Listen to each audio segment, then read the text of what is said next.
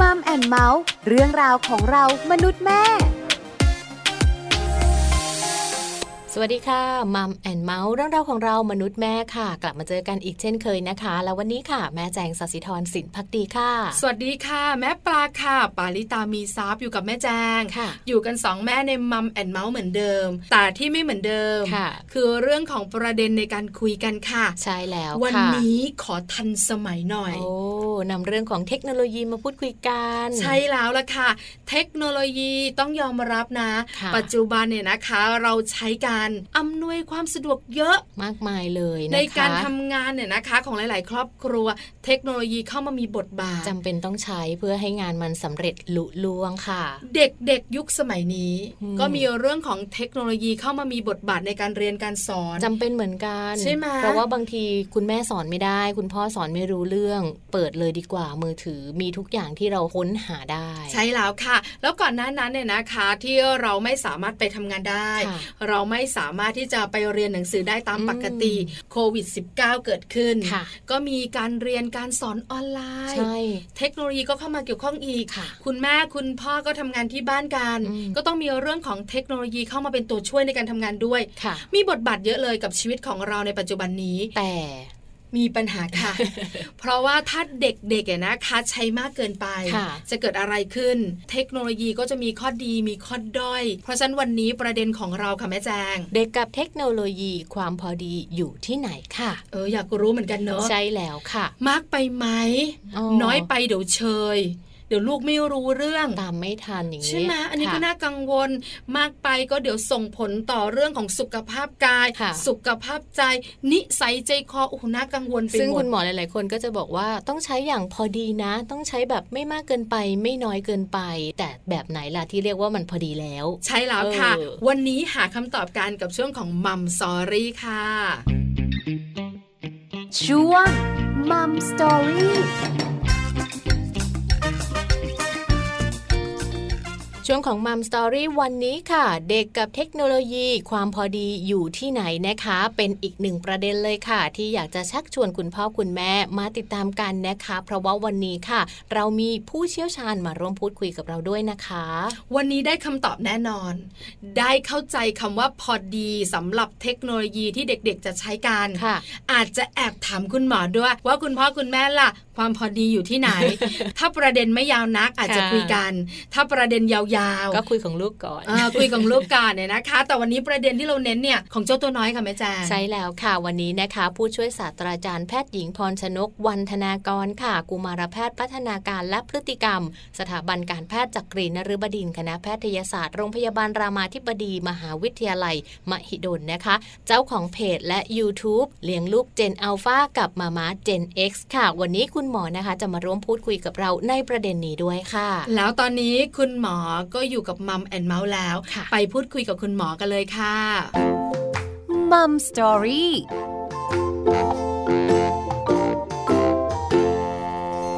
สวัสดีค่ะ คุณหมอขา ค่ะ สวัสดีค่ะ วันนี้ Mom and Mouth ขอความรู้คุณหมออีกแล้วค่ะ เกี่ยวข้องกับเจ้าตัวน้อย แล้วก็เทคโนโลยีนะคะ คุณหมอ ตั้งประเด็นไว้ค่ะ เด็กกับเทคโนโลยี ความพอดีอยู่ที่ไหน คุณพ่อคุณแม่หลาย ๆ ครอบครัวคงอยากรู้เรื่องนี้เหมือนกันถามคุณหมอก่อนค่ะ คุณหมอขา เทคโนโลยีกับเด็กในปัจจุบันนี้เนี่ยถามถึงความสำคัญ คุณหมอเห็นถึงความสำคัญข้อไหนบ้างอะคะ จริงๆ เทคโนโลยีเนี่ยมันก็มีหลากแง่นะคะ ก็คือจริงๆถามว่าเอามาใช้เรียนรู้ได้ไหมก็ได้เนาะเอามาใช้เพื่ออำนวยความสะดวกในชีวิตประจำวันจนจะกลายเป็นปัจจัยที่ห้าแล้ว เพราะฉะนั้นจริงๆ ในแง่ของประโยชน์ของเทคโนโลยีเนี่ยก็มีแล้วก็จะบอกว่ามันคงหลีกเลี่ยงไม่ได้แล้วนะคะเพราะตอนนี้โลกเรามันก็แวดล้อม ไปด้วย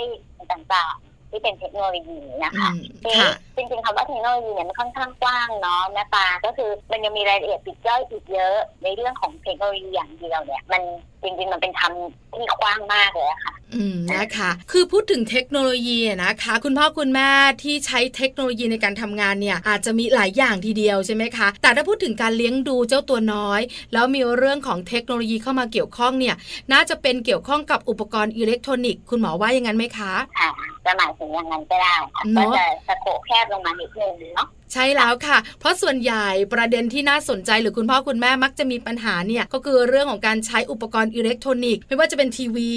หรือว่าโทรศัพท์มือถือแท็บเล็ตต่างๆ ในการดูแลเจ้าตัวน้อย หรือให้เจ้าตัวน้อยเรียนรู้ด้วยค่ะงั้นถามคำถามนี้ค่ะคุณหมอว่า เด็กๆควรรู้จักกับอุปกรณ์อิเล็กทรอนิกส์เนี่ยนะคะ ตอนไหนดีคะคุณหมอจึงถามว่าควรไหมเนี่ยเนาะจริงๆมันไม่มีคำว่าควรไม่ควรนะถ้าถ้าจะเอาคำว่าควรจริงๆเนี่ย โอ้ก็ต้องให้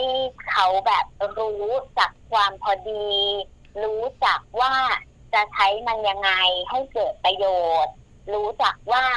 มันจะมีโทษอะไรบ้าง ถ้าอืมเราใช้มันค่ะโดยไม่ควบคุมเนาะเพราะฉะนั้นค่ะถามว่าควรใช้เมื่อไหร่ก็ต้องเด็กโตหน่อยนะคะแม่ปลาเขาถึงจะเข้าใจในในสิ่งต่างๆที่เราบอกไปเมื่อสักครู่เนาะค่ะแต่คราวเนี้ยเราคงหลีกเลี่ยงไม่ได้ละเพราะทุกวันนี้แค่ลูกเกิดมาเนาะ ในห้องคลอดเขาก็เห็นเทคโนโลยีก่อนหน้าพ่อแม่แล้วอะใช่แล้วค่ะ เพราะว่าเราเอาโทรศัพท์เนาะไปถ่ายรูปลูกกันเนาะในห้องคลอดหรือว่าในห้องผ่าตัดนี้เนาะใช่ค่ะอ่าเขาก็เห็นตั้งแต่เกิดแล้วอะค่ะนะคะ คือคุณหมอขาต้องบอกนะว่าปัจจุบันนี้เนี่ยหลายหลายๆคนเนี่ยนะคะ ได้เห็นแบบภาพสดๆในห้องคลอดเนี่ย เยอะมาก คุณแม่เองค่ะที่เป็นคนคลอดบางครั้งยังไม่ทราบเลยว่า มันมีขั้นตอนแบบไหนอย่างไรบ้าง รวมถึงเจ้าตัวน้อยเจ้าตัวโตในปัจจุบันนี้เนี่ยญาติญาติๆพี่น้องคนรู้จักเพื่อนฝูงเนี่ยนะคะ ได้เห็นหน้าค่าตาตั้งแต่แรกเกิด ไม่เหมือนในสมัยก่อนนะคะ คุณหมอจะได้เห็นหน้าลูกๆหลานๆเนี่ยนะคะ ก็ต้องไปเจอกันต้องไปเยี่ยมกันถูกไหมคะเดี๋ยวนี้เทคโนโลยีมันแวดล้อมตัวเราจริงใช่ค่ะๆค่ะใช่ค่ะ เพราะฉะนั้นเนี่ยเด็กๆจะรู้จักเทคโนโลยีหรือว่าเห็นมาแล้วล่ะ อุปกรณ์สื่อสารต่างๆ แต่อาจจะไม่รู้จัก เด็กๆเนี่ยทำความรู้จักไม่ได้แน่ค่ะคุณหมอ คุณพ่อคุณแม่นี่แหละนำสิ่งเหล่านี้มาให้ลูกๆ คุณหมอบอกว่า ถ้าพูดว่าควรหรือไม่ควรเด็กควรจะเป็นเด็กโตที่รู้แล้วถึงข้อดีข้อเสียการจำกัดเวลากติกาต่างๆ ถูกไหมคะใช่ค่ะ ถ้าอย่างนั้นคุณหมอคะแล้วคุณพ่อคุณแม่เนี่ยจะทำอย่างไรล่ะ จะห้ามลูกเลย พอโตแล้วถึงจะให้เล่นได้อะไรแบบนี้หรอคะคุณหมอคะอ่าก็จริงๆมันก็จะมีคำแนะนำนะคะ ง่ายๆเนาะสำหรับการใช้เทคโนโลยีในที่นี้คุณหมอขอพูดเป็นในเรื่องของสื่อ สื่อแล้วกันเนาะสื่อเทคโนโลยีในเด็กแต่ละวัยเนี่ยมันก็จะมีคำแนะนำอยู่ว่ามันไม่เหมือนกันอะอย่างเช่นนะคะ ในช่วงเด็กอายุมากกว่าสองปีเนี่ยเราก็จะไม่แนะนำให้ใช้จออะไรใดๆเลยคำว่าจอในที่นี้เนี่ยหมายถึงว่าทั้งจอโทรศัพท์เนาะจอทีวี จอแท็บเล็ตจอคอมพิวเตอร์ค่ะนะคะอ่าก็คือในทางภาษาเราเนี่ยเรียกรวมๆว่าเป็น screen time เนาะก็คือการใช้สื่อผ่านจอทั้งหลายแหละเนี่ยค่ะเหตุผลก็เพราะว่า ในเด็กที่อายุน้อยกว่าสองขวบนะคะจริงๆ เขาได้ประโยชน์จากจอเนี่ยน้อยมาก เพราะว่าเด็กน้อยกว่าสองขวบเนี่ยพัฒนาการเขาอะค่ะ เขาเรียนรู้จากโลกที่เป็นจริงได้ดีกว่า และได้เข้าใจมากกว่า โลกที่มาจากการผ่านจอเอาคุณหมอยกตัวอย่างง่ายๆอย่างเช่น สมมติเราพาลูกยังไม่ถึงสองขวบเราอยากให้ลูกรู้จักช้างค่ะคุณปาคิดว่าเออถ้าเราพาลูกไปสวนสัตว์ไปเห็นช้างจริงๆช้างร้องจริงๆ ได้ไปนั่งช้างด้วยเออได้เห็นเลยว่าช้างมันแบบว่าดูดน้ำพ่นน้ำยังไงนะมันกินอ้อมจริงๆยังไงนะ อันนี้คือเห็นจริงๆค่ะเด็กจะได้เรียนรู้จากสิ่งที่มันเกิดขึ้นจริงได้มากกว่าการที่เรา เปิดจอหรือเปิดสารคดีที่เป็นเรื่องช้างให้เราดูอะค่ะอ๋ออ่า อันนี้คือสำหรับเด็กเล็กน้อยกว่าสองขวบเนาะเพราะว่าเอออาจจะตัวอย่างนี้ก็ได้นะคะแม่ไปาอย่างเช่นแม่ปาเคยคุยโทรศัพท์กับเด็กเล็กๆนะคะค่ะเคยมีบ้างมีบ้าเคยงคุยแบบอ่าเป็นยังไงบ้างคะบางทีเราคุยกับเขาเนาะเขาก็จะงงๆนิดนึงนะเออเหมือนกับคือบางทีเขาก็มองเออว่าอะไรคืออะไร ใครอืมพูดกับเขาเอามือไปแตะดูว่าคืออะไรอะไรอย่างเงี้ยค่ะใช่ใช่ถูกต้องบางทีเราคุยไปเนี่ย เขาก็อาจจะไม่โต้ตอบเนาะค่ะเพราะเขายังงงว่าอ้าวแล้วมันคืออะไร แล้วทำไมคนนี้มาอยู่ในไอสี่เหลี่ยมอันนี้อืคือมด้วยพัฒนาการของสมองของเด็กในวัยเนี้ยค่ะค่ะ มันจะยังไม่สามารถถ่ายโอนความคิดอะเขาจะยังไม่สามารถคิดได้ว่า อ๋อคนที่อยู่ในจอเนี่ย คือคนที่อยู่ตรงข้ามเราที่เราอะกำลังสื่อสารกับเขาอยู่อะไรเงี้ยค่ะอ๋อคือมันเหมือนค่ะกับความซับซ้อนมันเยอะ ซึ่งเด็กวัยนี้อาจจะเรียนรู้ยังไม่ได้ทั้งหมดจากจอ เพราะฉะนั้นก็เลยเป็นที่มาว่าเด็กน้อยกว่าสองปีเนี่ยถ้าอยากให้เรียนรู้อะไรเนี่ยจริงๆมันเป็นช่วงวัยที่เรียนรู้ได้เร็วด้วยนะคะ ค่ะอ่าก็อยากให้เรียนรู้จากประสบการณ์จริงมากกว่า คุณหมอคะอันนี้มีคำถามนิดนึง มีคุณแม่หลาย ๆ ท่านเนี่ยนะคะ คุยกับแม่ปลา แล้วก็รู้สึกว่าเจ้าตัวน้อยเนี่ย ถ้าเขาได้เรียนรู้ไม่ว่าจะเป็นเสียงเพลงเนี่ยนะคะ ที่เด็ก ๆ มักจะได้ร้องกัน หรือไม่ก็เป็นภาพที่เคลื่อนไหวอยู่ในคลิปวิดีโออะไรต่าง ๆ เนี่ย น่าจะเกิดการเรียนรู้และเสริมพัฒนาการ ถ้าต่ำกว่าสองขวบแบบนี้เนี่ย เด็ก ๆ ก็จะไม่ได้อะไรเลยอะสิคะ ก็คือจริงๆถามว่าเขาจะไม่ได้ประโยชน์จากตรงนั้นเลยไหมก็ไม่เชิงเนาะคุณปาก็คือหมายความว่าที่เราไม่อยากให้เด็กใช้จอเลยเนี่ย ในที่เนี้ยหมายความว่าเรายื่นจอให้เด็กไปเลย แล้วเราไม่ไปยุ่งอะไรกับเด็กเลย อันนี้ไม่ควรทำอ๋อเนาะแต่ค่ะถ้าเราสามารถเอาจอมาใช้ โดยที่มีเราเป็นเหมือนกับใช้จอเป็นแค่สื่อกลางเหมือนกับเป็นหนังสือ แล้วเราเป็นคนอ่านให้ลูกฟัง อ่า เหมือนกันถ้าเราใช้จอเป็นแค่อุปกรณ์ชิ้นหนึ่งแต่เรามีปฏิสัมพันธ์กับลูก โดยใช้จอเนี่ยเป็นอุปกรณ์อย่างเงี้ยค่ะ เช่น เอามาเปิดเพลง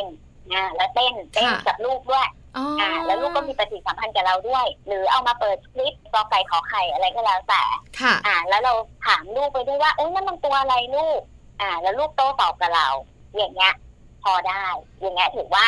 ใช้แบบที่ควรจะเป็นอืมคือหมายถึงเราไม่ได้ หยุดยื่นจอให้เด็กไปเลย แล้วก็ให้เขาไปอยู่กับจอทั้งวันค่ะคือเหมือนกับเราพยายามจะหลีกเลี่ยงการสื่อสารที่มันเป็นการสื่อสารทางเดียวเนาะเอ่อโดยที่เราเอาตัวเองเนี่ยค่ะ เป็นตัวเชื่อมลูกกับจออ๋อออย่างเงี้ยค่ะ พอได้ค่ะคือให้จอเนี่ยเป็นแค่เครื่องมือเท่านั้นถูกไหมคะใช่ค่ะค่ะ อันนี้สำหรับเด็กที่อายุต่ำกว่า2ขวบ ที่เราคุยกันค่ะว่าแค่ไหนอย่างไรถึงจะเหมาะถึงจะควรถึงจะพอดี คราวนี้พอสองขวบขึ้นไปแล้วคะ คุณหมอคะ ค่ะ ก็คือพอสองขวบขึ้นไปนะคะ เมื่อกี้จริงๆมีนิดนึงว่าถามว่าใช้ไม่ได้เลยไหมเนี่ยพอดีมันมีเหตุการณ์ช่วงโควิดขึ้นมาเนาะค่ะ อ่า ช่วงโควิดที่เราจะต้องแบบว่าอยู่ห่างกันไม่อยากให้ใกล้ชิดกันคราวเนี้ยจริงๆถามว่าเราเอาเทคโนโลยีอะมาใช้เป็นเป็นประโยชน์ตรงนี้ได้เนาะอย่างเช่น เราเอามาใช้เป็น FaceTime ใช้เป็น Skype เนาะการสื่อสารที่แบบเห็นหน้าเป็น video call แบบเนี้ยค่ะค่ะอันเนี้ยเราอนุโลมให้ใช้ในเด็กน้อยกว่าสองปีได้บ้างเช่นสักขวบครึ่งไปแล้วอะไรเงี้ยเขาอาจจะอาทักทายคุณย่าคุณย่าที่อยู่ต่างจังหวัดคุยกับญาติพี่น้องอะไรเงี้ยเพื่อเชื่อมสัมพันธ์อันเนี้ย เราก็อนุโลมพอที่จะให้ได้อยู่เนาะอันนี้มันเป็นวิดีโอคอลอือ่ามมันก็ค่ะไม่เหมือนกับในกรณีแรกที่คุณปาถามมาว่า ให้เขาไปเลยแบบไปดูคลิปดูเนื้อหาดูอะไรเองมันคนละแบบกันค่ะอันนี้แถมนิดนึงได้ในในค่ะเด็กกลุ่มเล็กค่ะ ทีนี้ในกลุ่มเด็กโตขึ้นมาหน่อยในช่วงวัยสองขวบถึงห้าขวบเนาะอันเนี้ยก็คือเขาเริ่มเข้าใจละเขาเริ่มรู้ละว่าในจอเรื่องราวมันคืออะไร เขาเขาไม่งงเหมือนกับเด็กเล็กๆละแต่ประเด็นก็คือว่าเด็กวัยเนี้ยจะมีพฤติกรรมเรียนแบบ แล้วเขาก็ไม่รู้ว่าสิ่งที่เขาเห็นนั้นน่ะคนอื่นน่ะคือ มันควรทำไหมในโลกความเป็นจริงอ๋อพอเข้าใจเขาแล้วไม่พอรู้เข้าเลใจยว่าแล้วสิ่งที่มันเด้งขึ้นมาในจอเนี่ย อันใดมันดีไม่ดีค่ะอ่า และเรื่องที่เล่ามาเนี่ย มันเป็นจินตนาการหรือมันเป็นความจริง เพราะฉะนั้นในเด็กวัยเนี้ยค่ะ ถามว่าให้ดูได้ไหมดูได้ แต่มีข้อแม้สามข้อค่ะอันที่หนึ่งต้องนั่งดูกับลูกค่ะคำว่านั่งดูกับลูกในที่เนี้ยจุดประสงค์ของการนั่งดูกับลูกก็คือเพื่อที่เราจะได้ดูว่าลูกจะดูอะไร อ่า บางทีเรานั่งดูแบบ เหมือนยูทูบอย่างนี้เนาะเรานั่งดูเราดูสื่อบางทีมันก็มีโฆษณาเด้งขึ้นมาอย่างนี้ใช่ไหมค่ะอ่า บางทีเด็กก็จะได้รับอิทธิพลจากโฆษณานั้นละ บางทีมาละอีกวันหนึ่งมาลองขอซื้อของเล่นละอูเป๊ะเลยค่ะคุณหมอไปรู้จักมาได้ยังไง ไปรู้จักมาได้ยังไงแม่งงอะใช่ค่ะถ้าแม่นั่งดูด้วยอ้าอ๋อมันมาแบบนี้อ๋อนี่เองอะเข้าใจอันนี้หนึ่งละคือบางครั้งเนาะคุณหมอก็คือเชื่อไหมคะว่า ลูกชายปลายนะคะ มาบอกว่าแม่ไปซื้อขนมไม่กินหน่อย อันเนี้ยออกรสชาติใหม่มาด้วย เรายังงงเลยอะ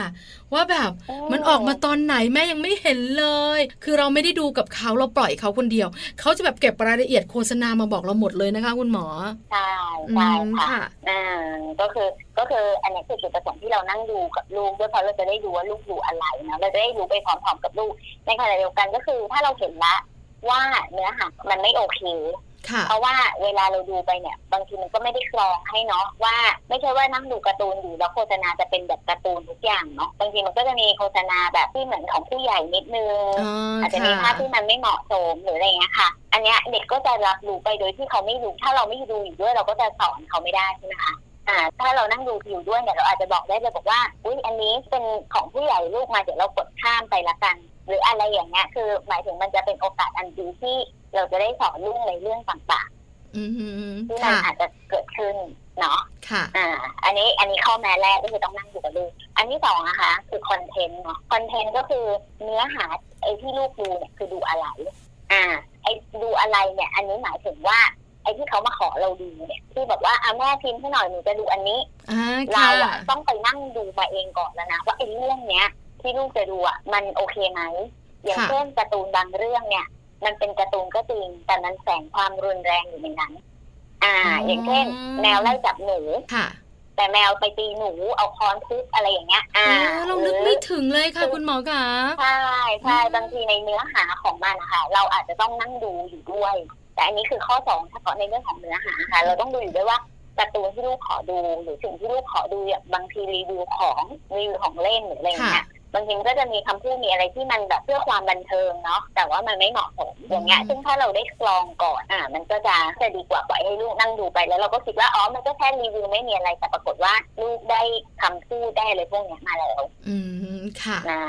ค่ะ และอันสุดท้ายนะคะอ่าอันสุดท้ายเมื่อกี้คุณหมอมีโควิวไปแล้ว มีคอนเทนต์ไปแล้ว อันสุดท้ายก็คือบริบทเนาะอ่าว่าเขาดูยังไง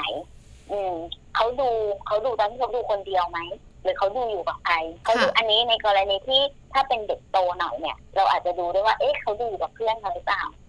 หรือว่าเขานั่งดูอยู่คนเดียว เพราะว่ารีบทมันจะต่างกันเนาะเคยมีข่าวอยู่ช่วงหนึ่งเนาะที่มีเหมือนคลิปที่มันน่ากลัวที่ทำให้เด็กเป็นพฤติกรรมเรียนแบบในเรื่องของการทำร้ายตัวเองนะคะอ๋อค่ะที่มันไวรัลมาทาง Facebook หรือ YouTube อะไรอย่างเงี้ยเนาะซึ่งบางทีมันก็ไม่ได้แบบตั้งใจเนาะ แต่ว่าพอเด็กเขาเห็นใช่ไหมคะหรือถ้าเพื่อนดูอยู่ด้วยดูกับเพื่อนไม่มีผู้ใหญ่ดูอยู่ด้วยเขาก็เหมือนกับ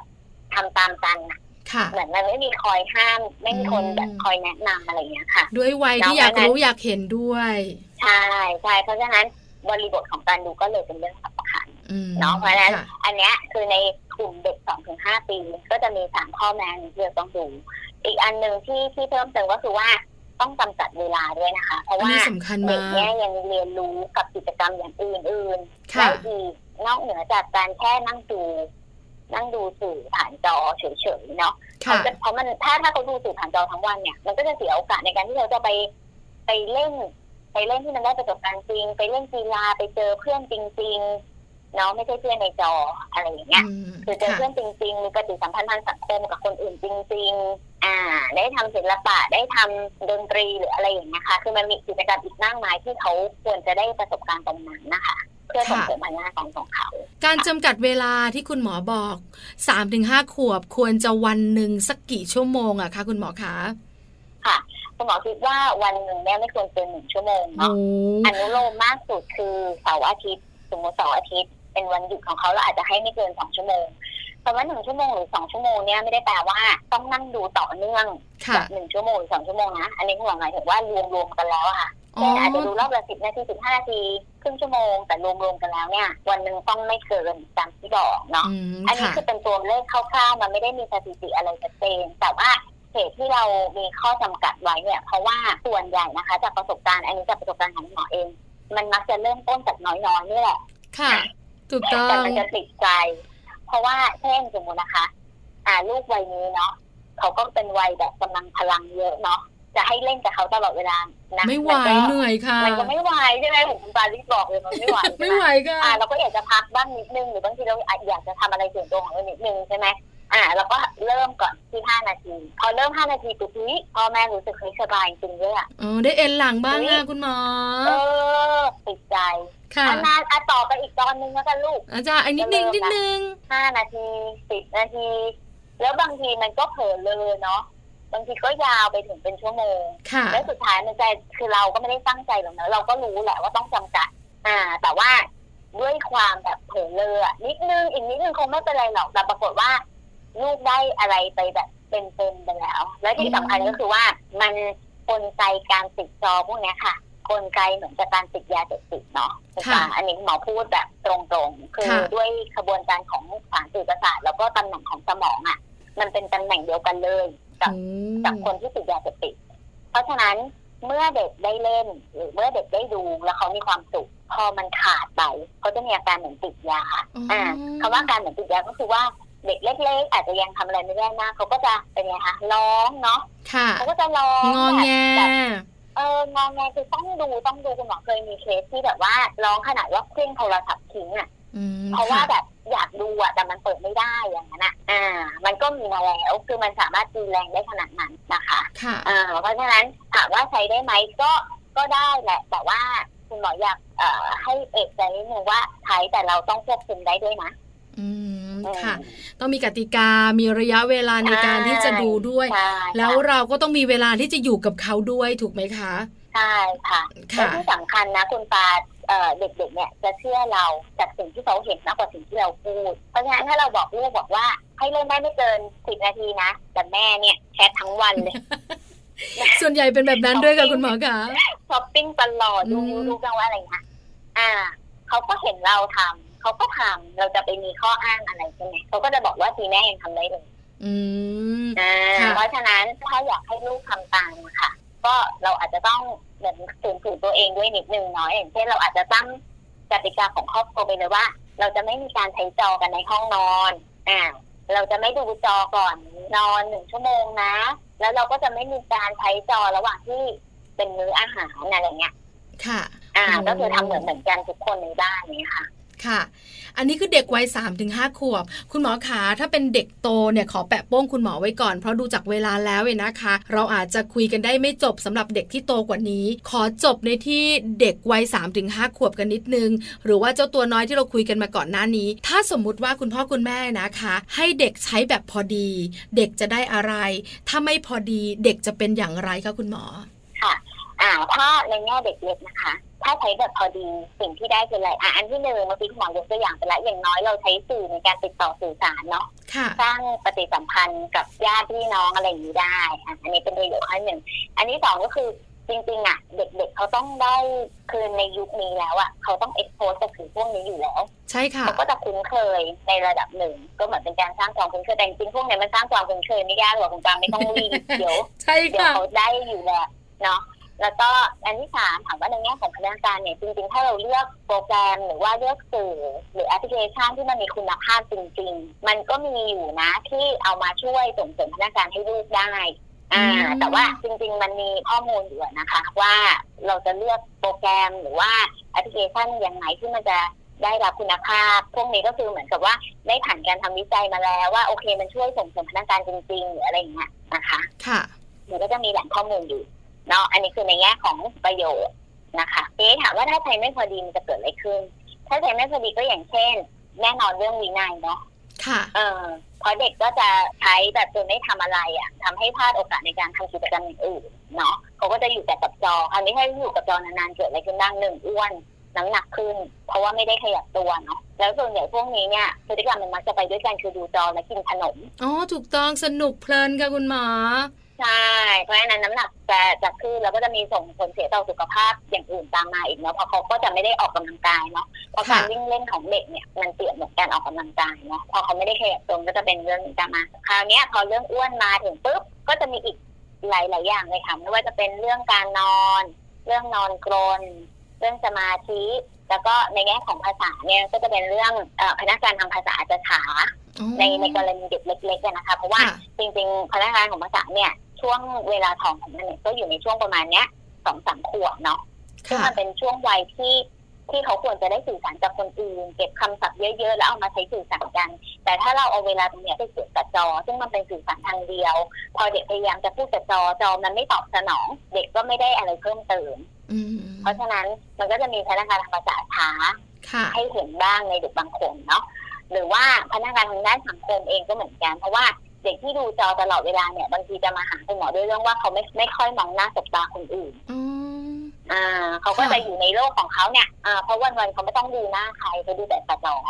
แต่ทีนี้เวลาเราใช้ชีวิตกับคนอื่นเนี่ยปฏิสัมพันธ์ทางสังคมมันต้องมีภาษากายด้วยเนาะค่ะมันต้องมีการมองหน้าสบตา มันต้องมี การแสดงอารมณ์สีหน้าท่าทางเนาะซึ่งเด็กกลุ่มนี้ก็จะเสียไป อืมค่ะค่ะ แล้วก็น่ากสุดลัวท้ายเมื่อกี้คุณหมอพูดไปนิดนึงเนาะก็คือเรื่องสมาธิเนาะเพราะว่า อันเนี้ยเป็นความเข้าใจผิดนิดนึงเลยว่าปกติเนี่ย เราอยากได้เด็กที่ควบคุมตัวเองให้อยู่นิ่งๆได้ด้วยสมองของตัวเองแต่ทุกวันเนี้ยที่เราเจอปัญหากันอยู่เนี่ยเป็นส่วนหนึ่งเพราะว่า พอเด็กร้องงอแงหรือว่าโซนมากไม่นิ่งควบคุมอารมณ์ตัวเองไม่ได้ควบคุมตัวเองให้นิ่งไม่ได้ เราก็ยื่นจอให้เขาเงียบเลพอเรายยื่นจอให้เขาเนี่ย เขาก็นิ่งถูกไหมใช่พอยื่นค่ะจอให้เขาเขาก็จะหยุดเขาก็จะหยุดงอแงแล้วเขาก็จะนิ่งด้วยแต่พอไม่มีจอ มันก็เหมือนไม่มีอะไรมาควบคุมเขานะคะค่ะคือจอมันเหมือนเป็นตัวควบคุมจากภายนอกเนาะ เพราะฉะนั้นมันก็วนเวียนเป็นวัฏจักรแบบเนี้ยที่อืมเราต้องใช้จอมาคอยควบคุมลูกเรา ซึ่งมันไม่ถูกต้อง เราต้องการเด็ก ที่ควบคุมตัวเองได้ด้วยสมองของตัวเองอืมนะคะ ค่ะ อันนี้ก็คือข้อเสียที่เราเห็นค่ะเยอะด้วยแล้วก็ส่งผลอืมค่อนข้างจะอืมมาก ทั้งในตัวของเด็กแล้วก็ในอนาคต ทั้งในปัจจุบันและอนาคตของเจ้าตัวน้อยด้วยค่ะ คุณหมอ วันนี้ขอบพระคุณคุณหมอมาก ๆ มาให้ข้อมูลดีๆสำหรับคุณพ่อคุณแม่ ให้ความรู้กับมัมแอนเมาส์ด้วย ขอบพระคุณค่ะคุณหมอค่ะค่ะขอบคุณค่ะคุณค่ะป้าสวัสดีค่ะค่ะสวัสดีค่ะ ขอบคุณผู้ช่วยศาสตราจารย์แพทย์หญิงพรชนกวันธนากร กุมารแพทย์พัฒนาการและพฤติกรรม สถาบันการแพทย์จักรีนฤบดินทร์คณะแพทยศาสตร์โรงพยาบาลรามาธิบดี มหาวิทยาลัยมหิดลนะคะ เจ้าของเพจและ YouTube เลี้ยงลูกเจนอัลฟากับมามาเจน X ด้วยค่ะ วันนี้ได้ข้อมูลเยอะเลยได้ค่ะเข้าใจด้วย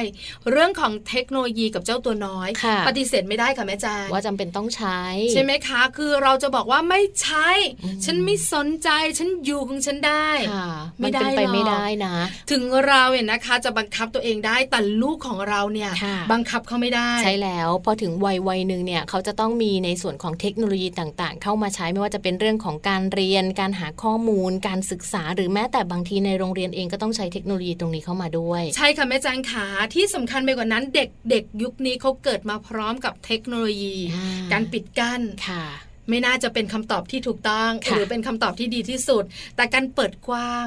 แล้วเราใช้คำว่าพอดีเข้าไปใส่ น่าจะเหมาะกับเด็กยุคสมัยนี้มากกว่าใช่ค่ะเด็กๆจะได้เรียนรู้นะคะ แล้วใช้เทคโนโลยีอย่างถูกต้องด้วยค่ะ แล้ววันนี้นะคะ หมดเวลาแล้วด้วยค่ะสำหรับเรื่องราวดีๆ ที่นำมาฝากกันนะคะ อย่าลืมค่ะกลับมาติดตามกับพวกเราทั้งสองแม่ได้ใหม่นะคะ กับเรื่องราวที่น่าสนใจแบบนี้ละค่ะ วันนี้แม่แจงแล้วก็แม่ปลานะคะ เราทั้งสองแม่ลาไปพร้อมกันค่ะ สวัสดีค่ะ